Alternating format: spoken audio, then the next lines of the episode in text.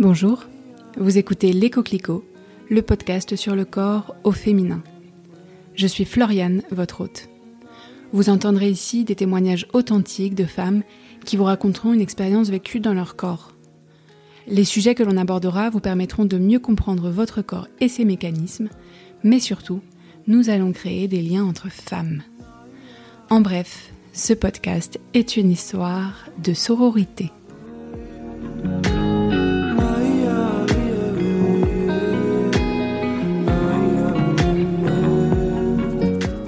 Imaginez.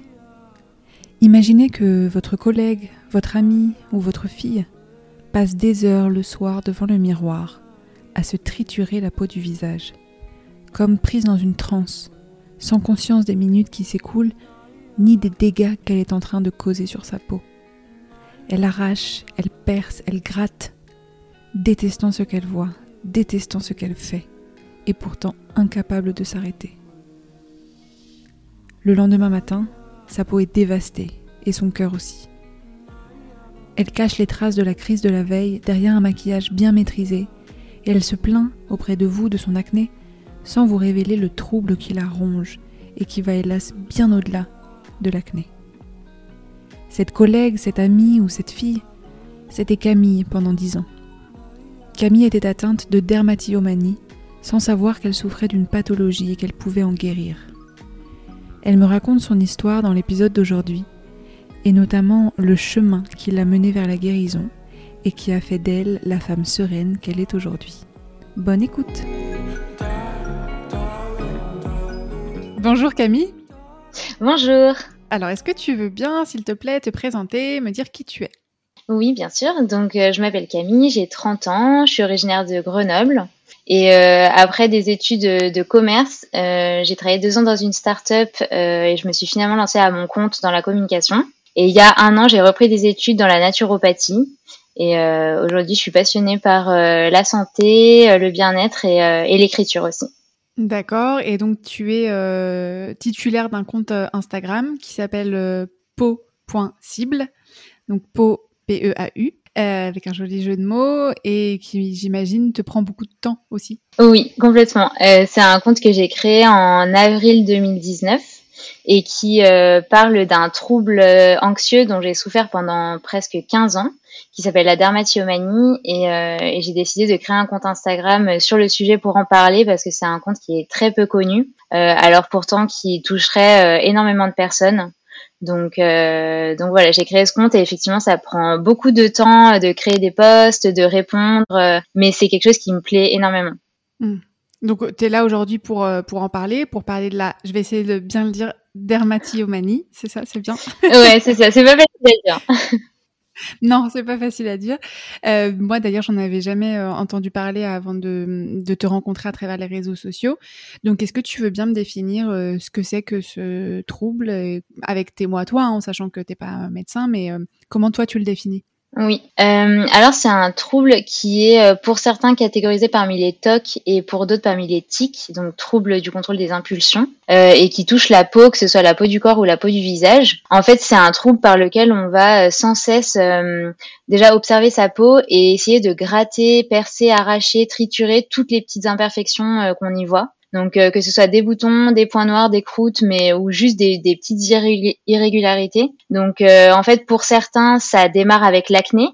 Euh, mais on va vraiment avoir un comportement obsessionnel sur nos imperfections. Mais pour d'autres, ça, on va créer notre acné en fait, à force d'avoir ces comportements de grattage et de triturage sur la peau. Et c'est un comportement qui est anxieux, donc qui est souvent la manifestation de tensions internes qui sont refoulées et qui viennent se, se soulager en fait de cette manière. D'accord, d'accord, ok. Et est-ce que tu sais euh, si c'est euh, quelque chose qui est fréquent ou pas dans la population? Alors, euh, j'ai vu sur certains sites le chiffre de 1,4% de la population française, mais je pense qu'il y a très très peu d'études sur le sujet. Donc, à mon avis, on a on a peu de recul encore sur ce trouble parce que c'est très peu connu aussi. Donc, par exemple, moi, quand j'ai lancé ce compte Instagram, donc c'était il y a deux ans, je pensais vraiment pas qu'il y avait autant de personnes, et aujourd'hui, on est 14 000 sur le compte. Euh, et des personnes arrivent tous les jours en, me disant voilà je viens de découvrir que ça avait un nom que j'étais atteinte de ça. Euh, et donc je pense qu'en fait il reste encore énormément de personnes qui en sont atteintes mais qui ne le savent pas.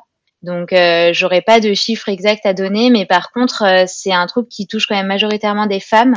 Même si par exemple sur mon compte Instagram il y a 95% de femmes. D'accord ah oui. Ah oui donc très majoritairement des femmes. Et est-ce que tu peux me raconter toi comment ça a commencé du coup? Alors moi, ça a commencé, je me rappelle pas euh, précisément, mais euh, ce dont je me souviens, c'est que vers 11-12 euh, ans, donc à l'adolescence, j'ai commencé à avoir de l'acné et, et je l'ai vraiment mal vécu.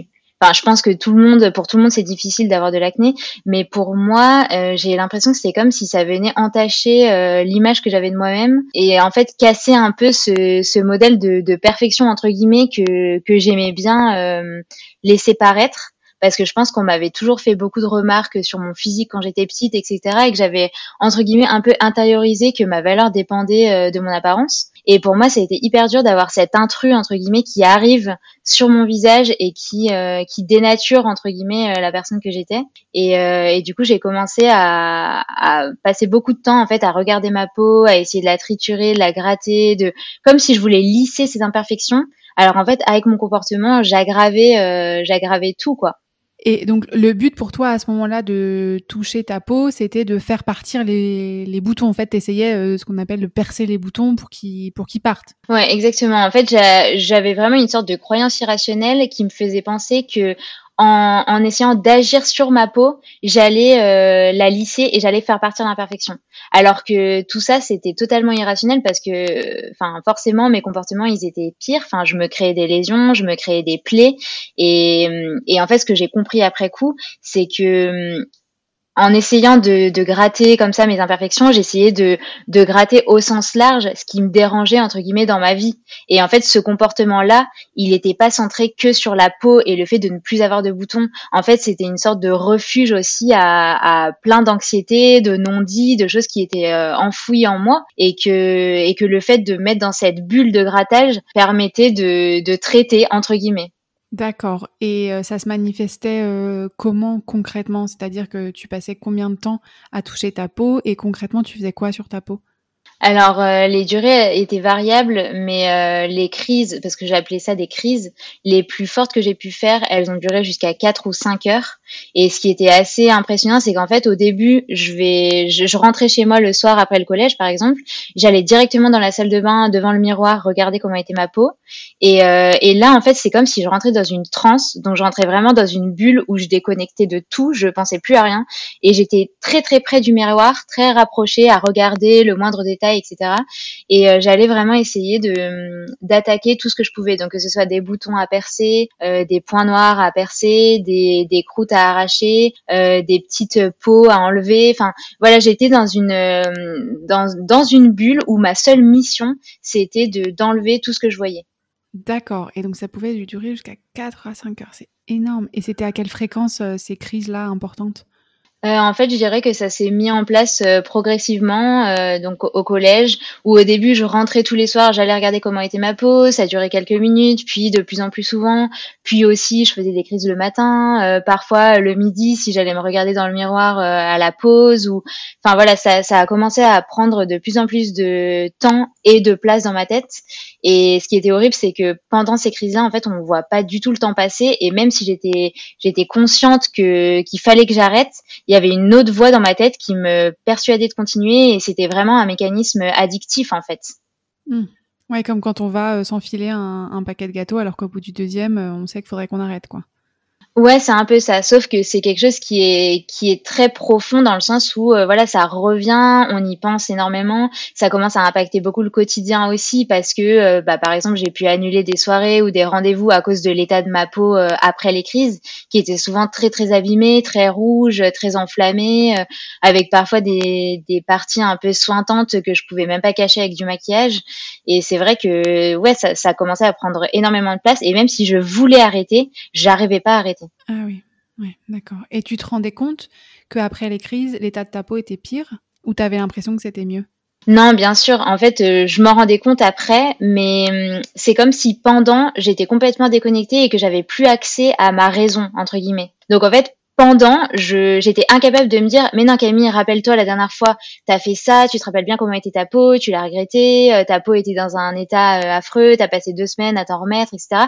J'étais incapable de mobiliser ces pensées-là en fait. Quand j'étais dans la crise, j'avais déconnecté, j'étais dans un autre mode de pensée, et là c'était euh, voilà juste le mécanisme obsessionnel qui se mettait en marche et, et je pouvais plus rien faire. Et comment tu te sentais après les crises, une fois que c'était terminé? Ah, ça, je pense que c'est euh, vraiment, euh, c'était le pire moment parce que c'est un moment de déjà où le moment où je sortais de la de cette transe parce que c'est vraiment une transe, euh, je me recule du miroir et là je réalise en fait ce que j'ai fait et là, bah, c'est euh, des pensées euh, qui se mélangent dans tous les sens, euh, comme mais, mais comment j'ai pu faire ça, mais c'est horrible, comment je vais faire demain?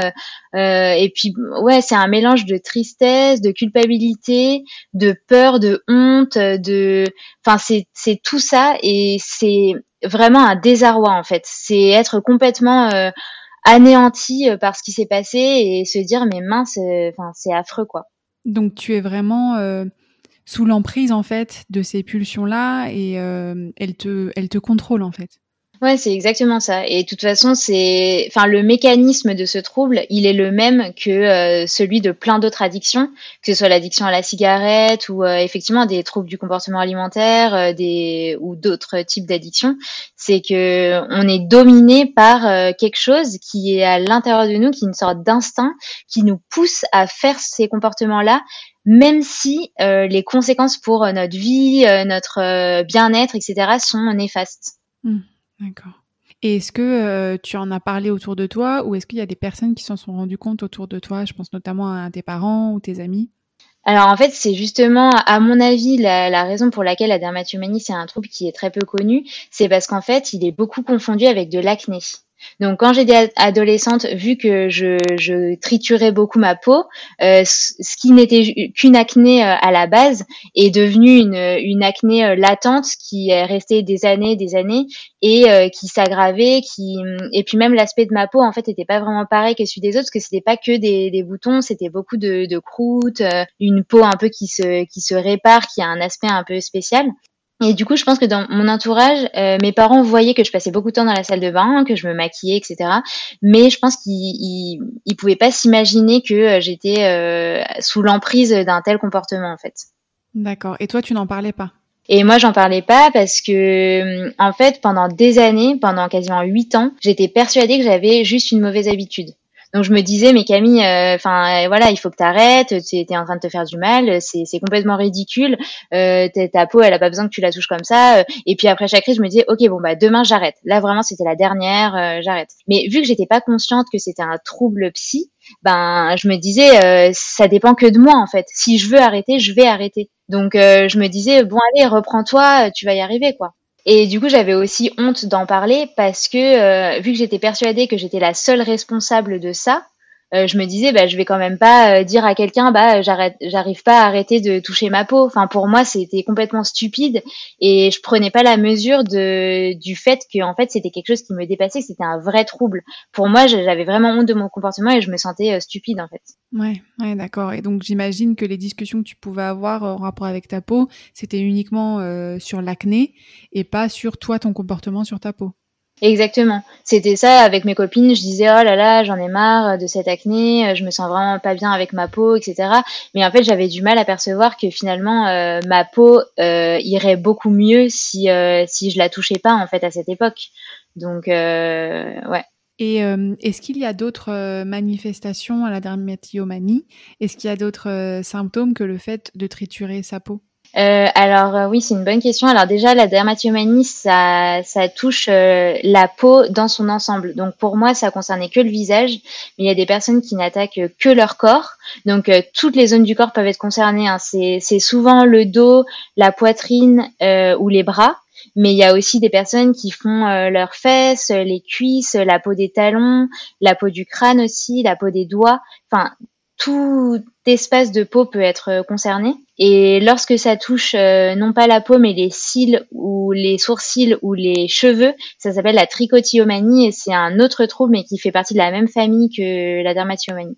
D'accord, d'accord, ok. Mais c'est uniquement euh, cette manière-là de faire, mais j'imagine qu'en fait ça c'est, ben, tu nous l'as dit, ce n'est que la face cachée de l'iceberg et en fait ça relève une grande anxiété, c'est ça?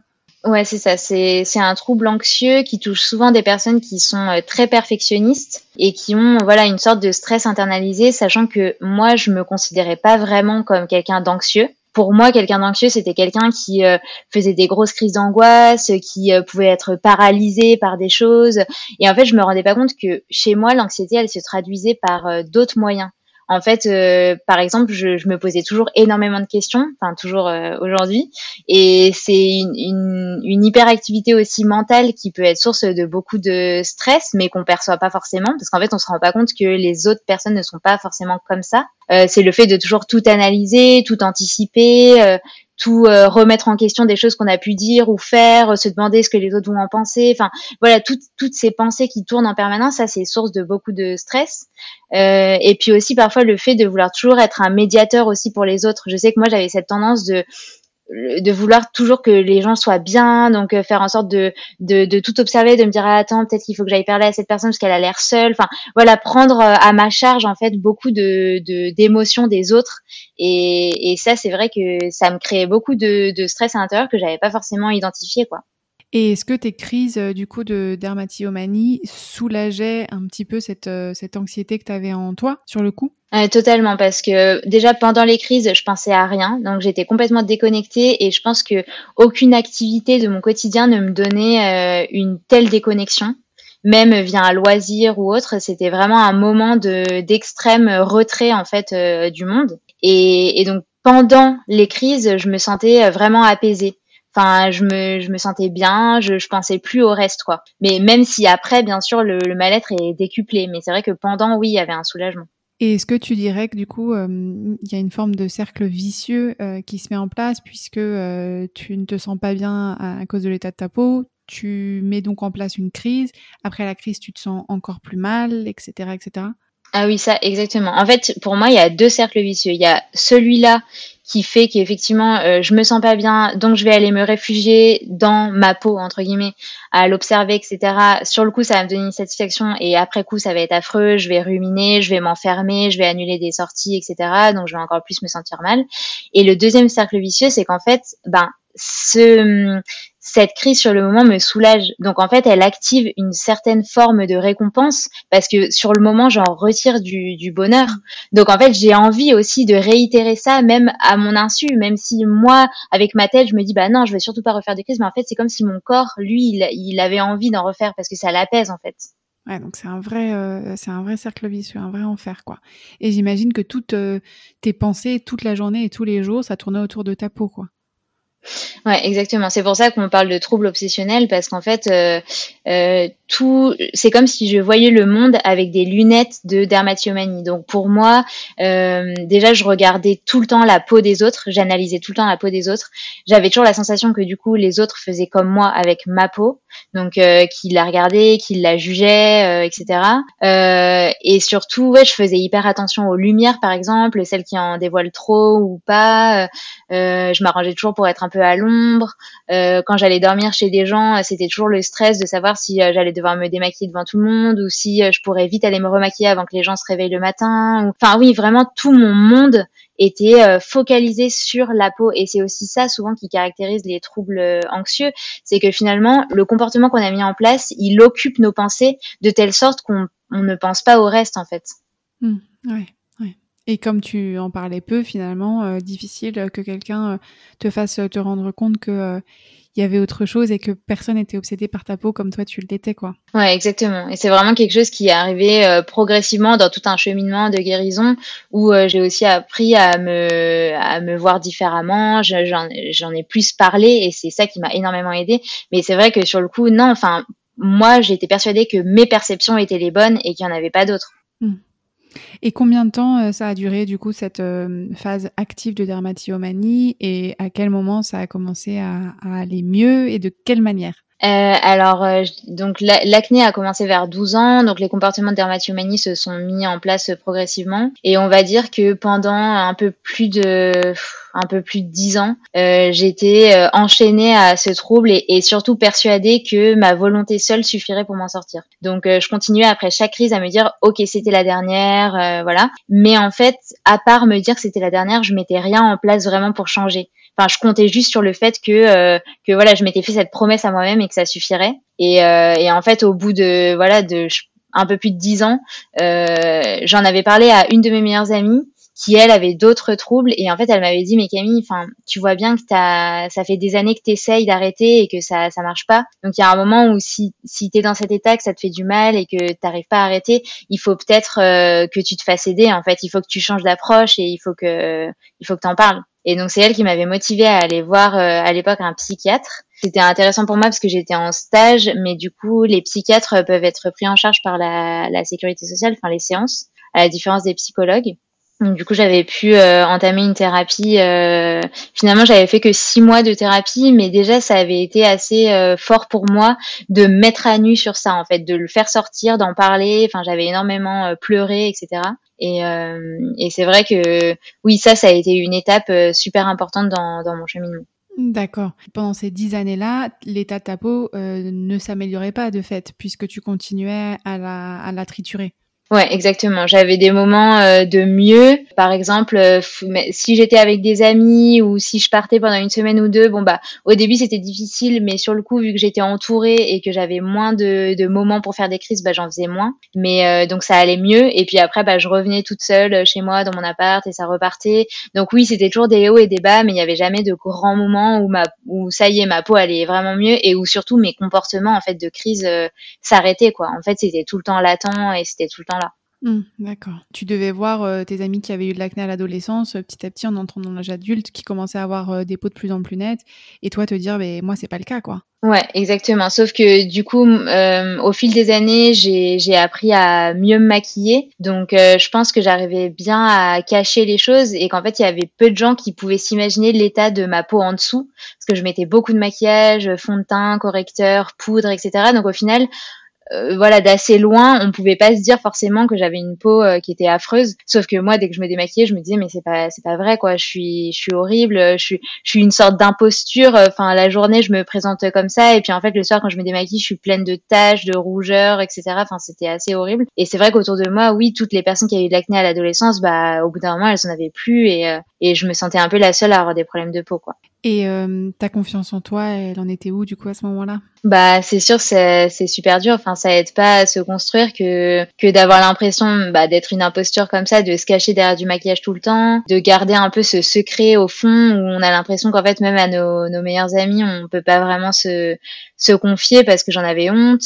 Euh, et ouais, j'avais l'impression de pas vraiment pouvoir être moi-même, quoi, et de surtout pas vouloir que que la, ma vraie nature soit soit vue au grand jour. Donc euh, c'est sûr que c'était hyper dur pour avoir vraiment confiance en moi, et j'en avais pas pas beaucoup. Ouais. Est-ce que tu as envisagé euh, pendant ces années-là, du coup, tes solutions auprès de dermatos? Alors oui, j'ai vu des dermatos, mais souvent j'ai été très déçue. Donc euh, je veux surtout pas généraliser parce que je pense qu'il existe de très bons dermatos et qu'aujourd'hui le, les consciences sont en train d'évoluer aussi sur tous les liens qu'il y a entre la peau et le système nerveux parce qu'on voit qu'il y a plein de pathologies de peau qui sont en fait euh, des, des pathologies psychosomatiques en fait euh, comme l'eczéma ou le psoriasis et on prend plus en compte ce lien.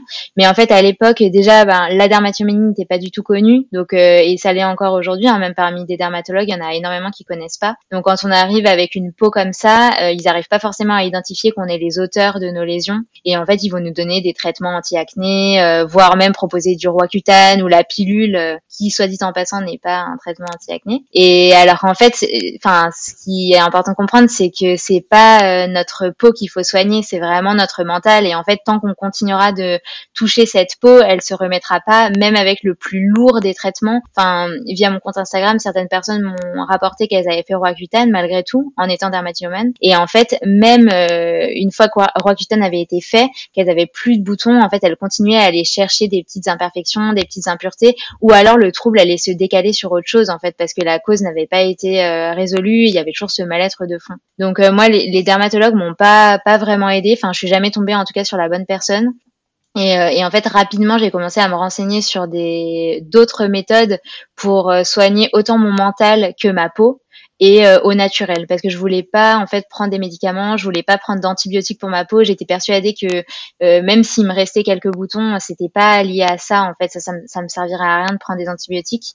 Et c'est là aussi où j'ai découvert la naturopathie. D'accord. Donc toi, tu as, tu as eu cette force euh, mentale et cette conscience en fait et cette logique euh, selon laquelle euh, c'était pas avec des traitements euh, qui allaient agir uniquement sur ta peau que tu allais régler ce problème et tu pris le, problème justement à l'endroit au lieu de le prendre à l'envers quoi et tu as résisté on va dire aux solutions qui t'étaient proposées.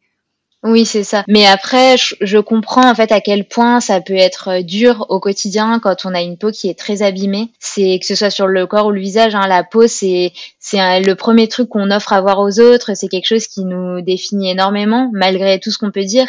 Et, et c'est vrai qu'avoir euh, des gros problèmes de peau, qu'on les ait créés soi-même ou que ce soit de l'acné, c'est hyper dur à vivre, honnêtement. Et, et on a souvent envie d'avoir quelque chose qui est rapide.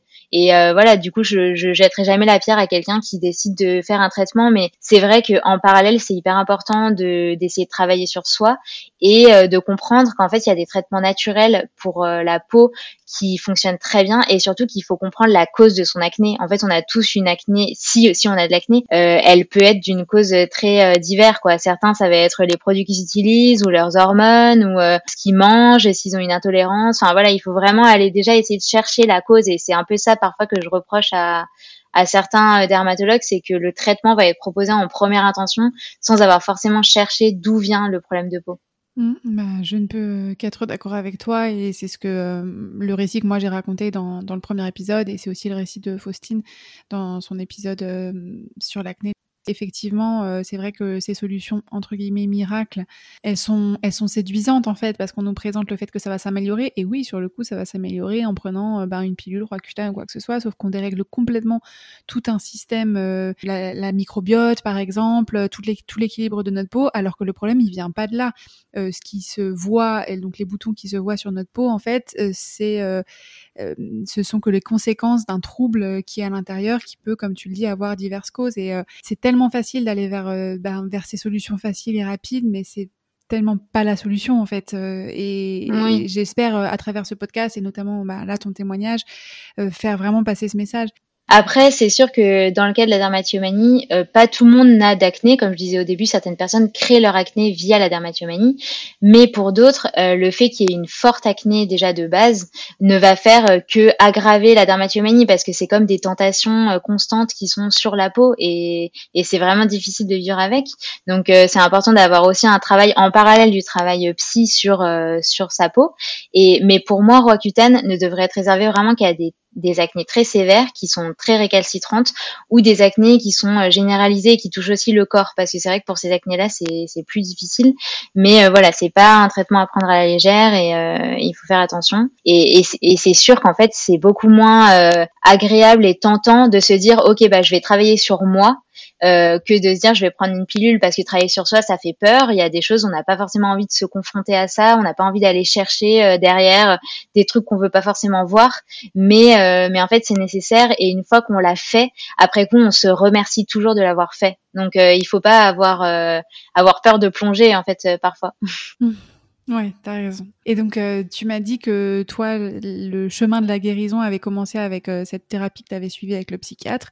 Est-ce que tu peux me raconter ce qui s'en est suivi et, euh, quel a été ton parcours en fait de prise de conscience déjà que tu avais ce trouble qui est la dermatillomanie Alors, je pense que c'était, ça devait faire à peu près dix ans que j'en étais atteinte, parce que j'étais en école de commerce et vraiment, j'en avais marre. Enfin, j'en pouvais plus d'être en proie à ça et de pas réussir à arrêter. Et du coup, j'avais cherché sur internet et j'avais pas trouvé grand chose. Il y avait quelques articles, mais ça m'avait pas trop parlé. Et euh, mais j'avais quand même vu ce terme dermatillomanie dans lequel je m'étais euh, reconnue. Euh, et du coup, j'avais tapé sur Facebook et c'est là que j'ai trouvé des groupes euh, Facebook de soutien, euh, mais qui étaient anglo-saxons à l'époque. désormais, il y a des groupes Facebook français qui ont été créés sur le sujet. Et je me rappelle que j'étais arrivée dans ces groupes et que c'était vraiment incroyable à quel point je me reconnaissais dedans. tout ce qui était dit, c'était c'était moi quoi. Je m'étais dit waouh, c'est c'est fou, je suis pas seule et Et c'est aussi ça que j'ai voulu essayer de recréer via le compte possible euh, que j'ai créé sur Instagram, d'essayer vraiment de, de, montrer aux gens que non, ils sont pas seuls à faire ça, qu'ils sont pas fous en fait, parce que parfois on a vraiment la sensation d'être complètement fou ou de ne pas avoir de volonté ou autre. Euh, alors en fait non, il y a plein d'autres personnes qui en sont atteintes et, euh, et c'est pas grave et on peut réussir à aller mieux quoi. Ouais, d'accord. Donc c'est cet esprit de, de, communauté, le fait que vous soyez, euh, ouais, que tu sois pas seul, c'est ça qui a marqué le début en fait de ta guérison. Ouais, enfin, ça, a été une première étape. En fait, ce que j'aime toujours dire, c'est que pour moi, le processus de guérison, il se, c'est un ensemble de briques qui se, qui s'alignent petit à petit. Donc, il n'y a rien, selon moi, qui a été euh, le truc de ma guérison. C'est un ensemble de choses. Mais oui, arriver à mettre un mot dessus et réaliser que j'étais pas seule, c'est clair que ça a eu un impact euh, déjà énorme. Mais après, j'ai fait beaucoup de choses euh, par moi-même. j'avais fait cette première thérapie avec le psychiatre. J'ai énormément lu, donc j'ai vraiment essayé de comprendre, euh, déjà de comprendre mon corps, de comprendre mon esprit, de comprendre ce trouble, le côté addictif, d'où ça venait, pourquoi, etc. Euh, j'ai fait une deuxième thérapie qui était une thérapie euh, TCC, euh, c'est des types de thérapies qui sont très indiquées pour tout ce qui est TOC ou addiction. Donc, c'est thérapies cognitivo-comportementales qui vont vraiment euh, mettre en, en, lien des pensées, des émotions et des comportements. Donc, essayer de lier tout ça et de, de les modifier euh, ensemble pour euh, pour supprimer en fait toute pensée ou comportement qui est irrationnel et, et pas cohérent. Euh, et ça, ça a été une thérapie qui m'a énormément aidée, par laquelle j'ai compris plein plein de choses. Euh, et puis à côté de ça, il y a eu tout un travail très personnel aussi sur moi-même, sur euh, le regard que j'avais sur moi, le regard que les autres pouvaient me porter, sur mes relations, sur. Enfin voilà, pour moi, la guérison, c'est c'est vraiment un chemin de reconnexion vers soi-même en fait, et d'essayer de s'aimer en dehors de de ce que les autres attendent de nous ou de la pression qu'on se met en fait. D'accord, d'accord. Et euh, ça t'a pris combien de temps tout ce travail que tu as fait sur toi pour réussir à avoir ce recul et ce détachement vis-à-vis du regard des autres? Euh, ça a été long. Ça, je dirais que ça a pris. Après, je pense que c'est un travail qui se fait toute sa vie. Hein. Je pense qu'on n'est jamais arrivé sur ça et que tous les mois, tous les ans, on apprend des nouvelles choses et, et voilà. Mais là aujourd'hui, j'ai 30 ans, bientôt 31, et ça fait euh, 6 ans du coup que j'ai commencé ma première thérapie. Euh, et en fait, en ces 6 années, j'ai énormément évolué, mais je suis persuadée que dans 6 ans, euh, je dirais encore la même chose. Mais c'est vrai que voilà, ça a été quand même euh, à peu près pendant cinq ans, euh, j'ai réussi à me libérer de ce trouble. Et, euh, et, voilà, je pense que ça a été un ensemble de petites étapes. Et, et en fait, il faut pas que, que, ces cinq années fassent peur à quelqu'un qui nous écoute aujourd'hui en se disant oh là là, moi j'en souffre euh, énormément et je vais pas pouvoir attendre autant de temps. Euh, en fait, on est tous différents.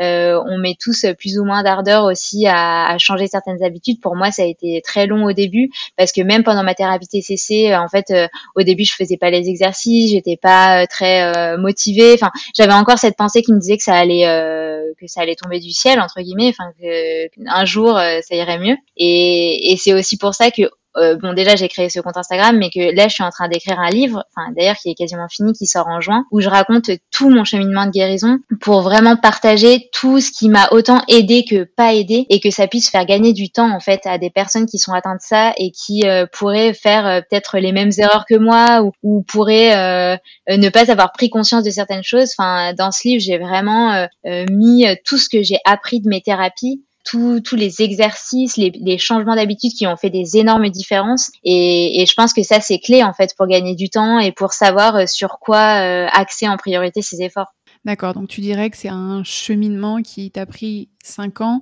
et là ça fait donc à peu près un an que tu te considères euh, comme étant guéri? Bah en fait quand j'ai lancé le compte Instagram, donc c'était il y a deux ans, je me sentais déjà euh, libérée de la derma dans le sens où euh, euh, voilà j'avais plus peur de rentrer chez moi le soir et d'être face à mon miroir. Je j'étais plus à annuler tout le temps des soirées, à mentir. J'avais déjà commencé un peu à en parler. Bah, le fait de, de lancer ce compte, j'en ai quand même beaucoup plus parlé. J'ai montré des photos de moi après des crises. Donc voilà c'est devenu, j'avais libéré déjà pas mal de choses autour de ça. Mais c'est vrai que ce compte Instagram, je pense que ça, a aussi été une énorme brique dans ma guérison parce que euh, ça m'a permis de, de, tracer un fil rouge en fait dans tout ce que j'avais vécu, de donner beaucoup de sens aussi à tout ça. Et ouais, je pense que ça a été vraiment une manière de boucler la boucle en fait.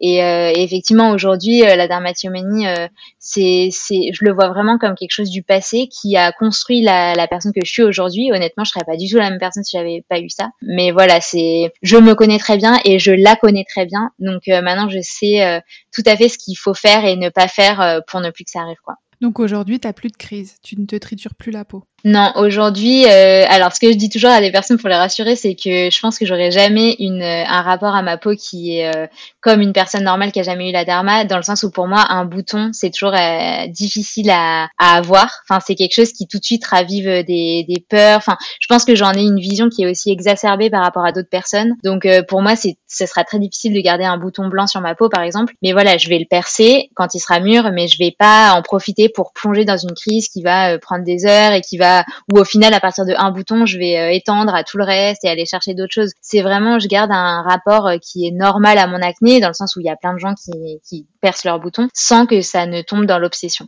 D'accord. Et est-ce que tu as vu euh, du fait du coup de ben, d'arrêter ces crises-là et de d'avoir ce rapport normal à ta peau, est-ce que tu as vu une nette amélioration de l'état de ta peau? Ah oui, mais ça c'est c'est indéniable. Enfin, c'est en ça que vraiment aujourd'hui je trouve ça Enfin, en fait, je dis vraiment merci à ma peau parce que je trouve qu'elle se régénère tellement bien. Et après toutes ces années, tous ces triturages, ces, ces souffrances en fait que je lui ai fait endurer, ben, elle s'est toujours réparée. Et, et bien sûr que je pense que ça lui a quand même fait du mal. Enfin, j'ai quand même un grain de peau qui, euh, bah, qui a été euh, abîmé par ces grattages-là. Je pense que ma peau a vieilli plus vite. Je garde des taches, je garde des cicatrices. Mais je me dis par rapport à tout ce que je lui ai fait, enfin, elle s'est vraiment quand même euh, hyper bien remise. Et puis j'ai aussi appris à utiliser les bons soins, à bien connaître mon type de peau, la tendance de ma peau. Ça c'est quelque chose qui est hyper important parce que parfois en fait on, on prend mal soin de sa peau. Pour donner juste un exemple, euh, il y a beaucoup de gens qui pensent qu'avoir euh, de l'acné c'est avoir la peau grasse. Donc euh, juste si on a quelques boutons, ils se disent bah j'ai la peau grasse. Alors qu'avoir une peau acnéique ou une peau grasse c'est pas pareil. Et si on a une peau acnéique avec des boutons mais qu'on a la peau sèche en dessous, ça existe. On va utiliser des soins pour peau grasse qui sont hyper agressifs, qui sont hyper euh, forts et en fait ça va déstabiliser le, le, le film hydrolipidique qu'on a euh, sur la peau et la peau va réagir en surproduisant du sébum. Donc là on va se mettre à avoir une peau qui va briller parce que le sébum c'est une sorte de protection aussi pour la peau. Donc c'est hyper important de d'identifier bien son type de peau et d'avoir les bons soins. Et aujourd'hui il existe vraiment des marques euh, de, de produits qui sont exceptionnels au naturel et qui peuvent faire des, des effets euh, vraiment géniaux quoi. Et puis pour toutes les personnes qui conservent des grosses cicatrices, il existe toujours des techniques de laser, de correction. Personnellement, j'ai jamais testé ça. Euh, mais en tout cas, j'ai eu des retours sur des personnes pour qui ça a très bien marché. Par contre, il faut vraiment attendre que la dermatillomanie soit terminée pour entamer ça, parce que voilà, ça sert à rien de mettre autant d'argent là-dedans si c'est pour le ruiner euh, quelques semaines après avec des crises. Oui, oui, bien sûr. Tu parlais de marques de cosmétiques que tu considérais comme étant hyper bon justement pour la peau. Est-ce que tu peux m'en citer quelques-unes de ces marques pour euh, donner des idées à des personnes qui recherchent? Alors, euh, bah moi j'ai commencé avec Aromazone. Je pense que c'est voilà quelque chose que tout le monde connaît. C'est très abordable en termes de prix euh, pour commencer avec la cosmétique naturelle. Euh, c'est beaucoup des huiles végétales, des huiles essentielles, des produits bruts qu'on peut mélanger soi-même. Sur leur site, il y a plein de recettes, il y a plein de choses, c'est super. Après, la qualité ne sera pas euh, exceptionnelle, mais voilà, c'est très bien pour commencer, pour commencer à se faire ces petits mélanges. C'est vraiment pas cher et on peut trouver toutes les informations sur Internet pour ça. Donc moi, j'ai commencé comme ça. Et petit à petit, après, je me suis renseignée, j'ai testé d'autres choses et aujourd'hui, j'aime beaucoup le label Slow Cosmétique. donc c'est un label qui a une charte qui est très précise. Euh, ils ont un site internet et une référence que des marques qui euh, correspondent à leur charte. Donc en fait, tous les produits qui sont référencés sur les sites Slow Cosmétiques euh, sont agréés et voilà, je trouve qu'on peut faire 100% confiance à, ce label et ça permet d'avoir là des produits qui sont tout faits, donc des crèmes de jour à mélanger avec plusieurs actifs. On peut chercher selon nos problématiques, notre type de peau, corps, visage, shampoing, enfin il y a tout. Et sinon pour si les gens préfèrent se faire eux-mêmes leur mélange et utiliser des actifs euh, vendus séparément, il y a la marque The Ordinary que j'ai jamais testé mais qui apparemment est très bien. Et euh, là récemment j'ai testé la marque Face Theory qui est vraiment géniale. Enfin ils ont des compositions exceptionnelles et en fait moi je scanne tout avec l'application Inky Beauty Donc c'est INCI Beauty qui permet de, on peut soit scanner des produits, soit euh, chercher par le nom. Et en fait, on a vraiment un détail de la composition et c'est très très simple. Enfin, on n'a pas du tout besoin d'être chimiste pour comprendre. En fait, il y a des petites fleurs de couleur qui nous disent s'il y a du rouge, du vert euh, ou du orange dedans pour savoir si c'est bon ou pas. Et euh, voilà, donc je conseille à tout le monde d'utiliser ça. D'accord, d'accord. Bon bah ça fera pas mal de ressources. Et je voulais te demander, donc tu parlais de, voilà, toi de ton petit package d'éléments, de ressources qui t'avaient aidé justement à t'en sortir. Est-ce que tu peux nous en dévoiler un petit peu, nous dire donc il y a eu ces deux thérapies, donc la première thérapie on va dire classique, la deuxième thérapie comportementale, il y a eu les lectures que tu as faites, les groupes de personnes euh, euh, concernées par la dermatillomanie qui t'ont aidé. Est-ce que euh, voilà, est-ce que tu peux me dire les autres éléments que tu as mis en place et qui t'ont aidé justement à t'en sortir?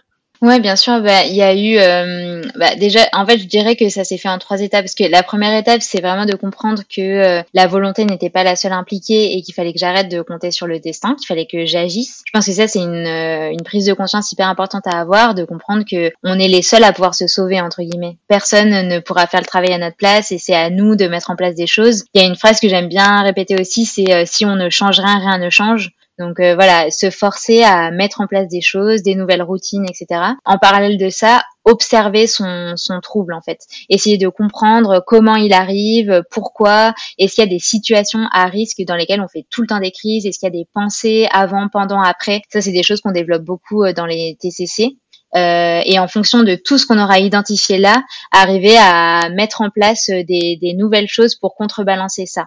Donc euh, voilà, typiquement, j'avais fait une sorte de, tableau euh, où je, je, notais toutes mes situations à risque je m'étais fait une liste de, de, tout ce que je pouvais faire à la place euh, et de euh, toutes les pensées auxquelles il fallait que je fasse attention, comme par exemple je vais juste dans la salle de bain pour vérifier ou des choses comme ça. J'ai testé en fait plein de choses, plein d'exercices qui parfois ont fonctionné, parfois n'ont pas fonctionné, mais euh, mais ça a été un vrai travail de longue haleine pour apprendre à me connaître et à mieux connaître euh, ce trouble. Et je pense que la thérapie par la parole a vraiment aidé aussi énormément à identifier des choses que j'avais pas forcément identifiées et puis à me forcer à faire des choses euh, euh, qui allaient me permettre de dépasser ce trouble. Donc par exemple en parler à des amis, arriver à me montrer sans maquillage, euh, arriver à parfois assumer le fait que, que j'allais pas bien, donc pleurer devant les autres ou me, arriver à me montrer plus vulnérable en fait pour dépasser ce, cet objectif de perfection et aussi arriver à mettre plus de bonheur, de calme, de repos et de passion dans ma vie. Donc arriver à, à renouer avec des loisirs, avec des temps calmes, avec euh, ne plus être dans cette lutte constante pour la productivité, le fait de d'accomplir en permanence quoi. D'accord, ouais, c'est c'est fou, ça rejoint énormément ce que disait Faustine par rapport à son acné, euh, ce côté euh, voilà trouver trouver de la passion en fait euh, se sentir bien dans sa dans sa vie et trouver des activités dans lesquelles on peut complètement se détendre et ça permettra de réguler en fait tout le tout le système interne de stress et c'est notamment le principe de la cohérence cardiaque je sais pas si tu connais avec une simple respiration en fait juste se poser respirer ça permet de relâcher tout le stress et de permettre euh, à l'organisme de fonctionner de manière euh, à son rythme en fait et pas euh, sur ce rythme effréné auquel on est habitué dans nos vies qui vont souvent à mille à l'heure quoi. Ah oui, exactement. Oui, la cohérence cardiaque, c'est quelque chose qui, qui m'a beaucoup aidé aussi. Et vraiment, je conseille à tout le monde d'essayer. même, voilà, je sais pas si le soir, par exemple, en rentrant chez soi, on peut faire cinq minutes pour évacuer un peu les, les tensions de la journée. Enfin, c'est des petits réflexes comme ça à prendre dans son quotidien et qui changent tout. Et euh, tu as parlé aussi d'écueils dans lesquels tu étais tombé dans euh, voilà cette tentative de trouver des solutions pour t'en sortir. Euh, est-ce que tu peux m'en partager quelques-uns justement de voilà ces fausses bonnes idées que tu as testées bah, je pense qu'il y en a un qui est le plus courant et qui vraiment ne fait pas de bien du tout, c'est le fait de se faire des challenges. Donc le fait de se dire ok bon bah pendant euh, dix jours, je touche pas ma peau. De tenir des tableaux, par exemple, en se disant, ok, bon bah allez, euh, euh, demain, je, je, je, marquerai que je n'ai pas touché ma peau, etc.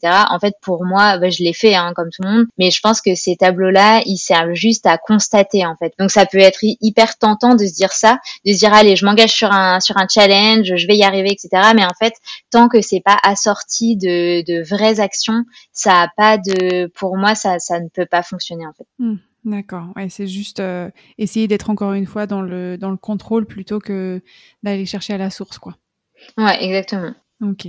Et euh, aujourd'hui, du coup, comment tu gères tes moments d'anxiété euh, pour lesquels avant tu aurais eu une crise? Aujourd'hui, comment tu fais? Alors, je pense que justement ça aussi, c'est une autre idée reçue, c'est de se dire qu'on va remplacer en fait euh, exactement euh, le moment, par exemple, où, je sentirais venir une crise, bah, je ferai autre chose à la place. En fait, ce que j'ai compris au fil du temps, c'est que euh, si l'envie de faire une crise est là, c'est limite déjà trop tard, dans le sens où c'est comme si mon corps il était programmé vers ce, ce comportement-là en réponse à telle autre sensation ressentie. Et du coup, ben, c'est quelque chose qui, qui me dépassait tellement que ça prenait le pas sur tout le reste. Donc, les moments où j'ai commencé à aller mieux, c'est justement ces moments où euh, j'ai plus envie de faire des crises. Parce que je pense que tout mon terrain était euh, apaisé et que j'étais beaucoup plus consciente de moi-même et de mes sensations pour arriver à identifier les moments où il fallait pas que j'aille plus loin en fait, qu'il fallait pas que je dépasse euh, ça. Et du coup, je pense que c'est vraiment un équilibre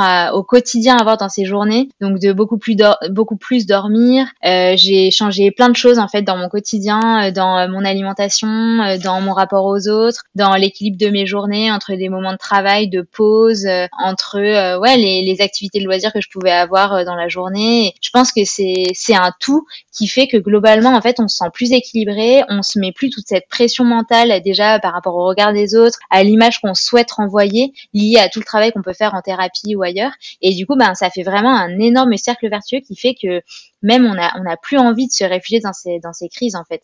Ouais, tu arrives à trouver une harmonie en fait dans ta vie, à vivre de manière paisible et ça, ça, ça crée euh, une situation au quotidien qui fait que tu n'as même pas besoin d'avoir des béquilles justement pour des situations d'anxiété puisque tu n'arrives pas à ces situations d'anxiété quoi. Oui voilà c'est ça. Après ça m'arrive encore hein, d'avoir des moments où je suis anxieuse, où j'ai beaucoup de travail etc. Mais euh, du coup déjà je, je suis plus sensible à, ces signaux et euh, il y, a, y a beaucoup de choses qui m'apaisent au quotidien. Enfin y a je vais avoir plus le réflexe d'appeler des amis. je fais pas mal de sport et c'est vraiment quelque chose qui me permet d'évacuer énormément.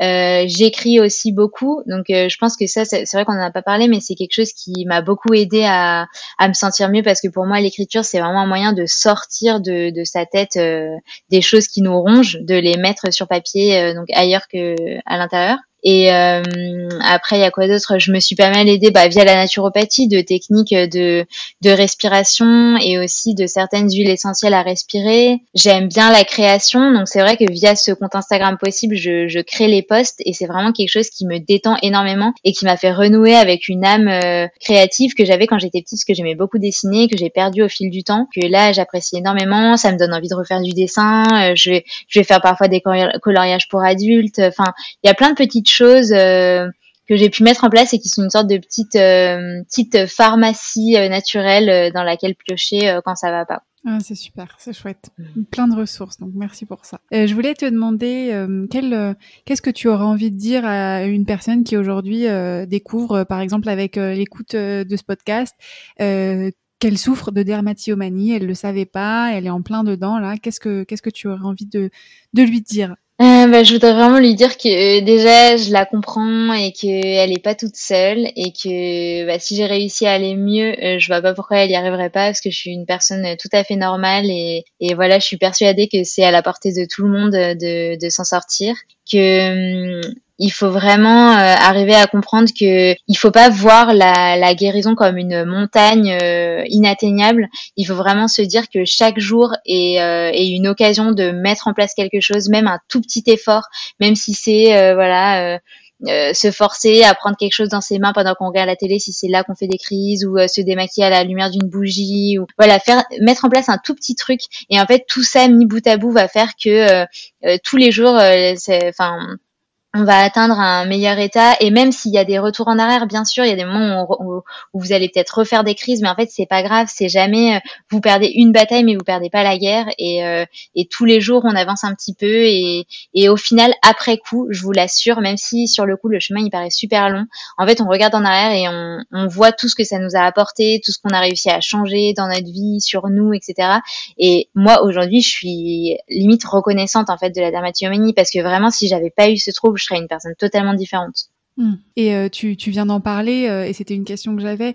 J'imagine que lorsqu'on est sur la voie euh, de la guérison, que ça fait plusieurs mois qu'on n'a pas fait de crise, on se dit ok, c'est bon, super, j'y suis, et que à un moment il y a une nouvelle crise, ça doit complètement euh, démoraliser, euh, nous démoraliser, enfin démoraliser du coup la personne là dans mon, dans mon exemple fictif et se dire mais tout ça pour ça en fait ça sert à rien, je m'en sortirai jamais. C'est des situations que tu as dû connaître. Qu'est-ce que tu pourrais conseiller à une personne qui est ben, dans cette situation là de rechute entre guillemets? Ouais, ça c'est vrai que c'est des moments qui sont très durs. J'ai essayé de le décrire au mieux dans mon livre parce que justement, enfin c'est c'est des moments où on est sûr d'avoir avancé et limite on se dit en fait que que la dermatillomanie est derrière nous et quand la crise arrive, on voit tout qui s'effondre et on se dit mais en fait non et et c'est hyper important d'arriver à changer sa perception sur ça et de se rendre compte vraiment que que c'est pas grave et qu'en fait chaque crise ne, peut toujours nous apprendre quelque chose. Il faut vraiment voir ça comme une leçon, se dire ok bon bah là j'ai fait ça, mais pourquoi?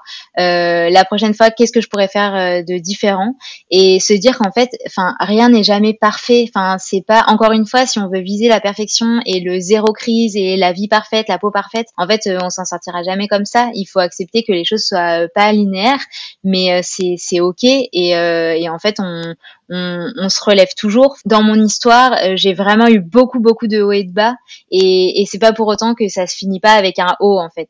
Ouais. Et aujourd'hui, euh, quel est ton, ton rapport à ta peau? Euh, Beaucoup plus apaisé, beaucoup plus reconnaissant, comme je disais, parce que ouais, je, avec du recul, quand je vois tout ce qui s'est passé, je me dis c'est c'est incroyable qu'elle se soit remise comme ça aujourd'hui. Et puis, je pense que c'est vraiment un travail euh, d'amour euh, qui se fait chaque jour, où euh, j'ai fait un énorme travail de reconnexion à essayer de, bah, de la regarder vraiment comme elle était, sans maquillage, d'essayer de, de me la réapproprier. arriver déjà à sortir sans maquillage, c'était une énorme épreuve, et, et ça m'a, ça m'en a appris énormément sur moi. Et, et aujourd'hui, ben, j'essaye au jour le jour de de la regarder avec toujours plus de bienveillance, de, de la soigner au mieux, et comme si je voulais un peu lui rendre l'appareil en fait de, de tout ce qu'elle a fait euh, pour moi. Oui, d'accord, c'est joli, j'aime beaucoup.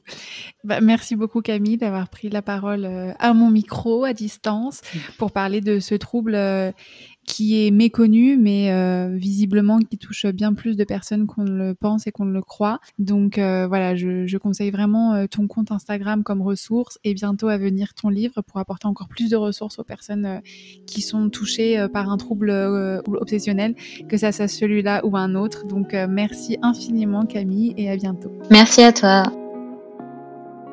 Merci d'avoir écouté cet épisode des Coquelicots. Si vous êtes arrivé jusque-là, c'est certainement qu'il vous a plu. Alors, pour m'aider à faire connaître ce podcast, vous pouvez en parler autour de vous, le partager sur vos réseaux sociaux, mais aussi mettre 5 étoiles sur votre application d'écoute. Le mieux, ce serait d'envoyer l'épisode à une ou deux personnes qui pourraient être intéressées. Venez également me suivre sur Instagram, at lescoclicots.podcast, et n'hésitez pas à me contacter. Je vous donne rendez-vous dans 15 jours pour un nouvel épisode des Coquelicots. Et d'ici là, prenez soin de vous.